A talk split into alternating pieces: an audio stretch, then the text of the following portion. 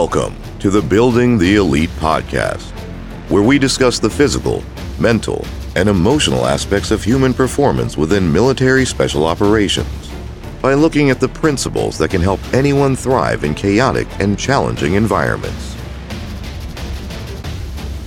This is Craig from Building the Elite.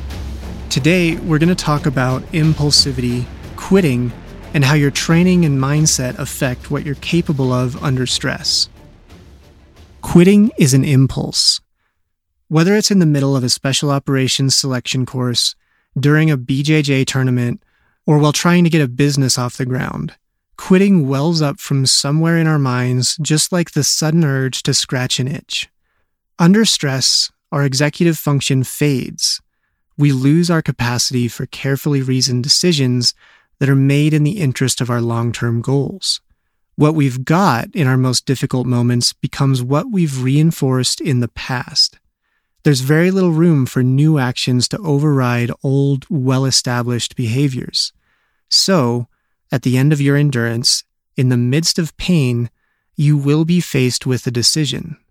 That decision will feel right at the time you'll tell yourself that you've thought it through. As Daniel Kahneman said, a remarkable aspect of your mental life is that you are rarely stumped. Intellect is just a tool for the rationalization of impulse, so it will make sense to you in that moment. This is Jonathan from Building the Elite. The decision to quit doesn't arrive in a flash of insight. It's not isolated in time. You've been building it strengthening it for years, day by day, rep after rep, morning after morning. The nature of those seeds that you've planted will determine the direction taken by your impulses when you hit bottom. When most of your rational faculties are gone and an ocean of fatigue has washed away anything in your mind that hasn't been reinforced by years of practice, you'll be left with a reflex. You don't get to choose in that moment what that reflex will be. You will have already decided it over and over every day leading up to this moment. Ask yourself, what have you been reinforcing? Have you been doing the right thing even when the right thing was hard? Do you reflexively reach for the button to reduce your pace on the treadmill the moment that the run starts to hurt? Do you avoid the uncomfortable but crucial conversation with somebody that you care about because you'd rather deal with it later?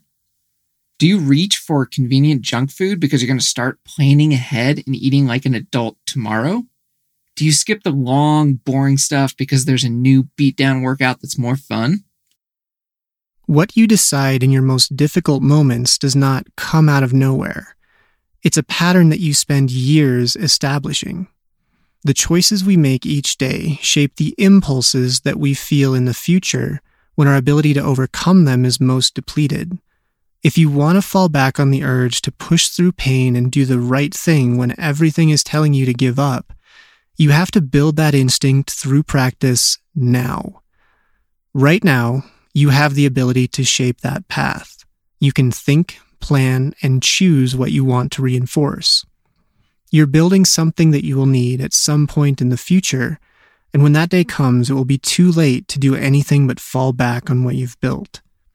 The decision you make then is a reflection of thousands of decisions you've made before. So, don't let weakness in. That's it for today. We hope you enjoyed the podcast.